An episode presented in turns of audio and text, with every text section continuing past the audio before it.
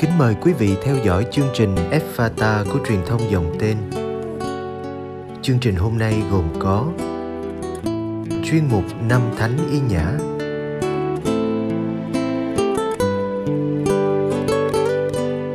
bây giờ kính mời quý vị cùng lắng nghe chương trình.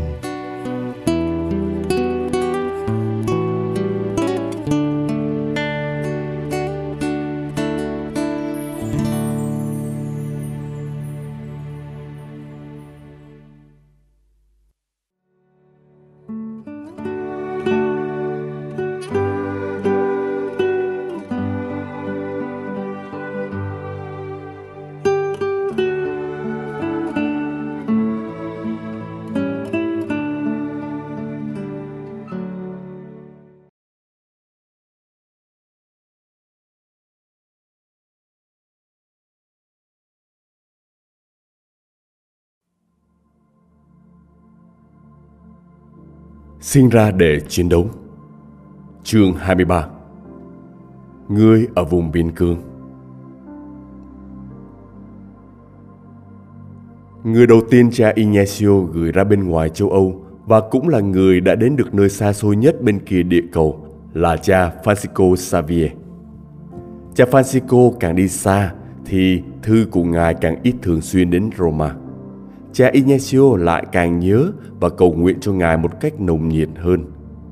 Mọi chuyện đã xảy ra như thế nào thật đáng được kể lại.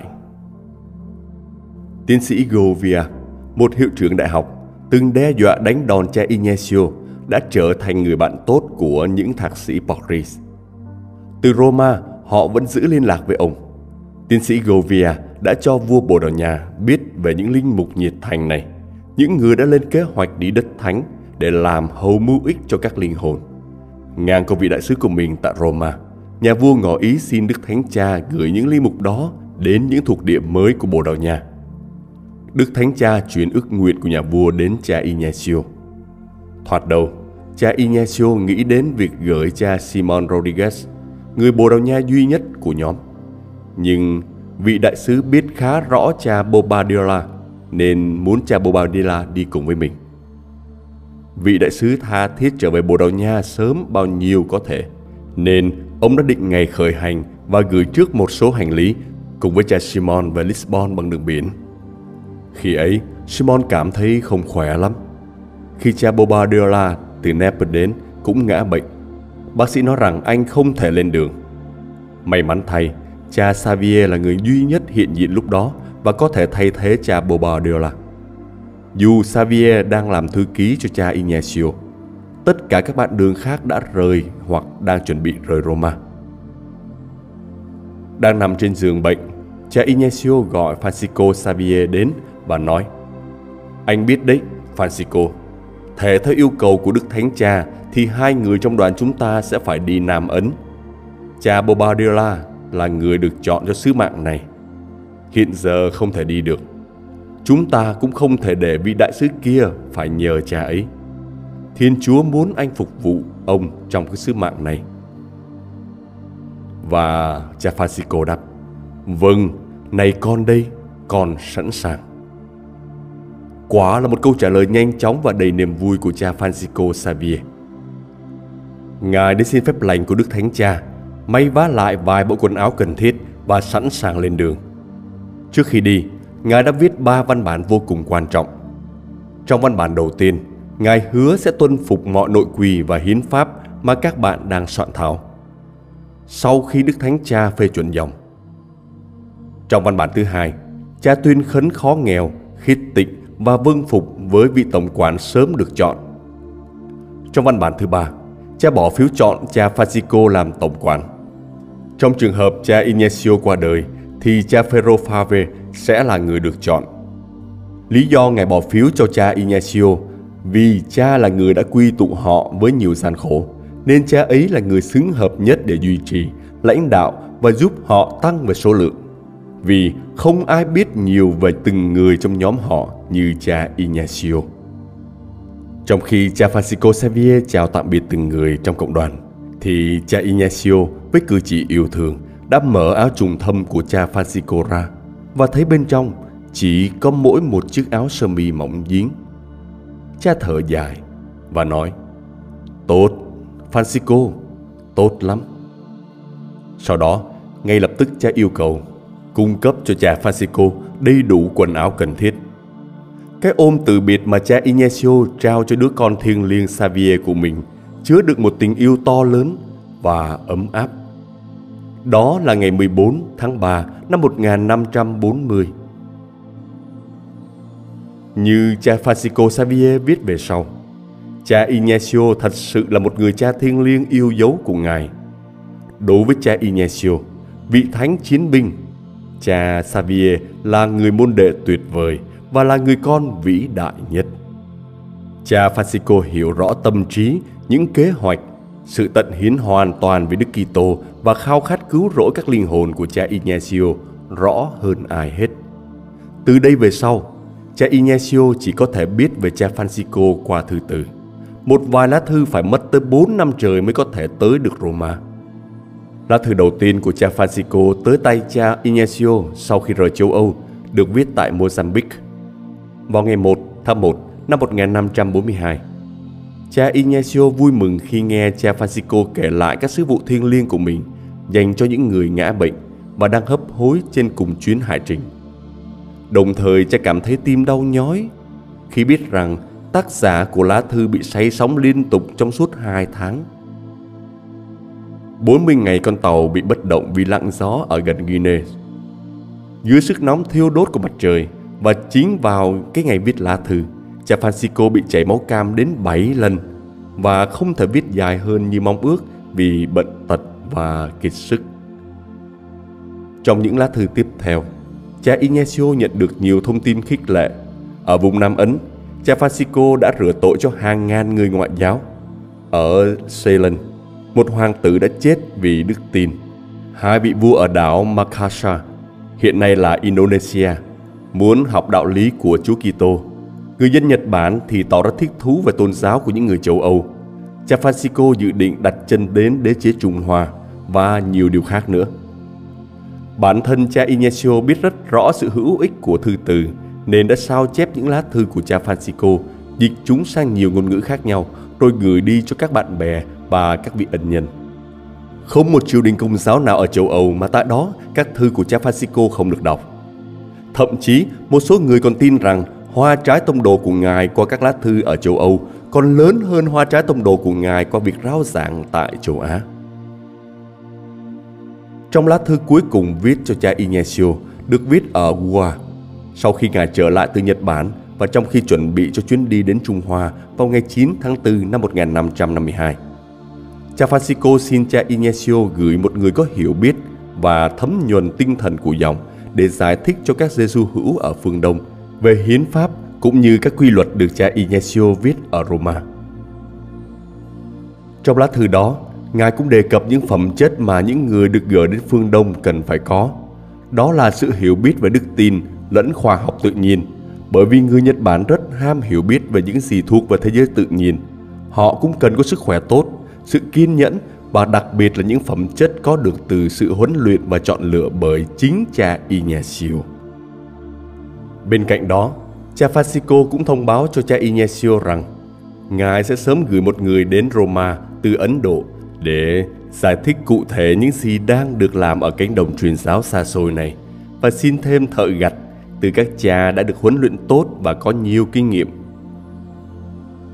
Trong đoạn cuối của lá thư, một lần nữa cha Francisco đề cập đến điều Ngài đã viết trong các lá thư trước, đó là khao khát được gặp lại cha Inácio. Mặc dù Ngài nói khoảng cách địa lý có thể là rất xa, nhưng với Ngài, một người lữ khách luôn trên đường, một mệnh lệnh đơn giản từ bề trên cũng đủ khiến Ngài bắt đầu một hành trình mới. Trong lá thư trước đó gửi cho cha Inácio vào ngày hai mươi chín tháng một năm một nghìn năm trăm năm mươi hai, từ Cochin, cha Francisco đã quỳ gối viết rằng: "Trong hành trình trở về từ Nhật Bản, tại Malacca, con nhận được thư của cha và Thiên Chúa làm chứng cho niềm vui lớn lao mà con cảm nhận khi đọc thư và biết về cuộc sống và sức khỏe quý giá của cha. Giữa bao lời an ủi của cha trong thư, con đọc câu cuối cùng nói rằng cha trọn vẹn thuộc về con, cha không bao giờ quên con dù chỉ một giây. cha Inácio. Đọc câu này, con không thể cầm được nước mắt, và cũng trong nước mắt con chép lại những lời này khi nhớ về những năm tháng quá khứ và tình yêu mà cha đã và đang dành cho con. Con hoàn toàn xác tín rằng Chúa đã cứu con khỏi muôn vàn nguy hiểm và khó khăn tại Nhật Bản là nhờ những lời cầu nguyện thánh thiện của cha. Cha cũng đề cập rằng cha khao khát mãnh liệt gặp lại con trước khi rời khỏi đời này. Chúa biết những lời của cha chạm đến tận cõi lòng con thế nào, và mỗi khi nhớ về những lời ấy, con đã khóc nhiều biết bao. Và một điều rất đúng là không gì là không thể đối với sự vâng phục thánh thiện. Lá thư đã đến Roma một năm sau đó, vào tháng tư năm một nghìn năm trăm năm mươi ba. Từ những lá thư của cha Francisco Xavier và các nhà truyền giáo khác, cha Inácio đánh giá được tầm mức rộng lớn và phức tạp của nhiều vấn đề mà con cái của cha đang đối diện ở những vùng đất xa xôi. Không ai có nhiều kinh nghiệm và sự hiểu biết tốt hơn cha Xavier để tìm ra giải pháp cho những vấn đề ở đó. Vì thế, vào tháng sáu cùng năm, cha Inácio đã yêu cầu cha Francisco trở về châu Âu sớm nhất có thể, ngay khi nhận được thư của cha. Lá thư này cũng được sao chép và gửi cho người khác đem đi, vì sợ rằng lá thư đầu tiên bị thất lạc. Ý nghĩ và hy vọng gặp lại cha Francisco khiến cha Inácio lạc quan và vui mừng. Cha Polanco, thư ký của cha Inácio, đã viết rằng chỉ riêng điều này thôi đã đủ để gọi cha Francisco về Roma. Cha Francisco không có mặt ở đó để nhận lệnh triệu tập của cha Inácio. Chúa đã triệu tập người đầy tớ không biết mệt mỏi về nhà cha đời đời. Vào ngày ba tháng mười hai năm một nghìn năm trăm năm mươi hai, cha Francisco qua đời trên hòn đảo Thượng Xuyên gần Trung Hoa đại lục, không xa tỉnh Quảng Châu. Thi thể của ngài sau đó được đưa về Goa, Ấn Độ và được tôn kính tại đó cho tới ngày nay.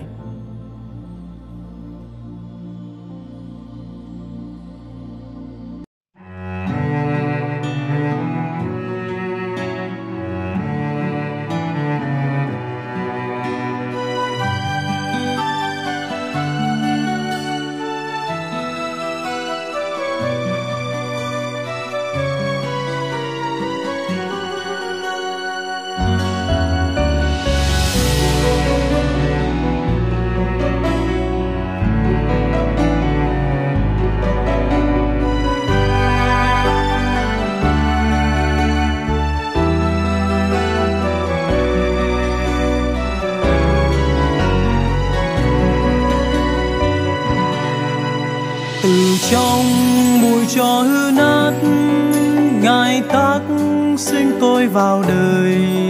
Hồng ân tràn lan muôn lối, đưa bước tôi tràn an vui.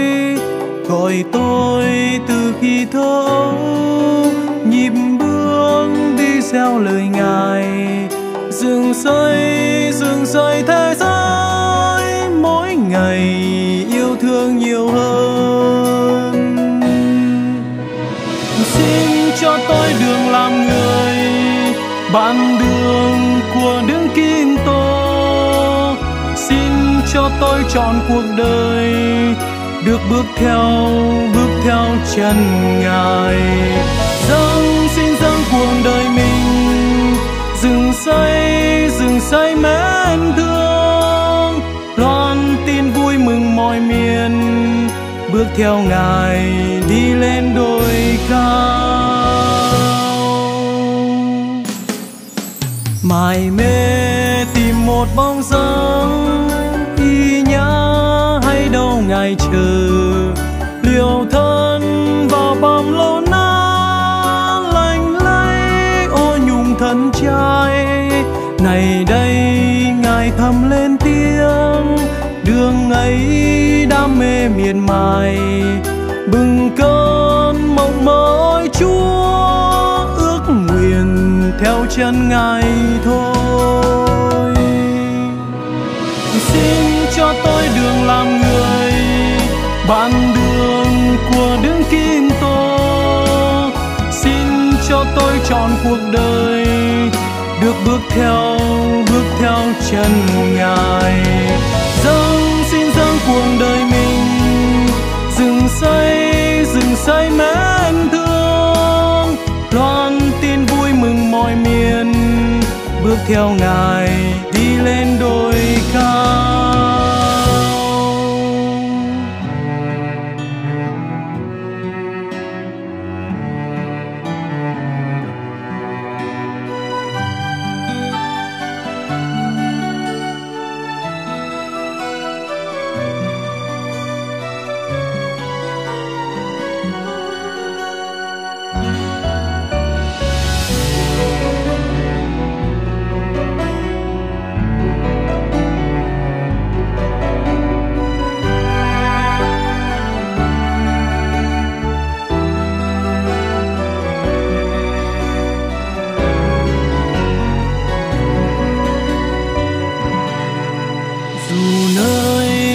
Sâu xa vắng thay chốn biên cương mịt mù, dù nơi đồng hoang khô cháy, nhà máy công trường đang xây, ngài luôn gần tôi âu yếm, dìu dắt tôi trên đường đời. Lòng tôi còn lo chi nữa, có ngài bên tôi sợ chi. Xin cho tôi đường làm người, bằng đường của Đức Kitô. Xin cho tôi chọn cuộc đời, được bước theo, bước theo chân ngài. Dâng, xin dâng cuộc đời mình, rừng say, rừng say mến thương, loan tin vui mừng mọi miền, bước theo ngài đi lên đồi cao. Làm men, làm men thế giới, đượm ướp nhân gian tình ngài. Rộn vang, rộn vang câu hát, chào đón tin mừng muôn nơi. Trần gian, trần gian u tối, như đuông chiếu soi mọi người, nhận ra tình yêu Thiên Chúa, với ngài đi xây niềm vui.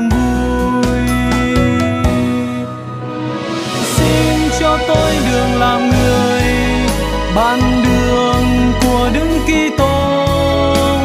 Xin cho tôi chọn cuộc đời, được bước theo, bước theo chân ngài.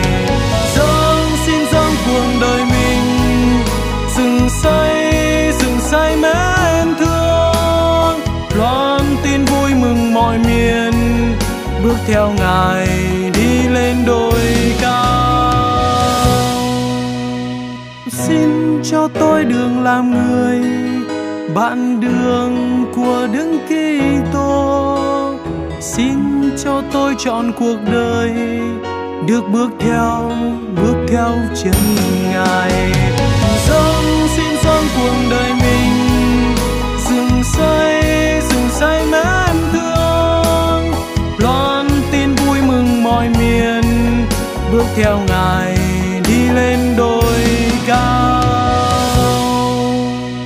Loan tin vui mừng mọi miền, bước theo ngài đi lên đồi cao.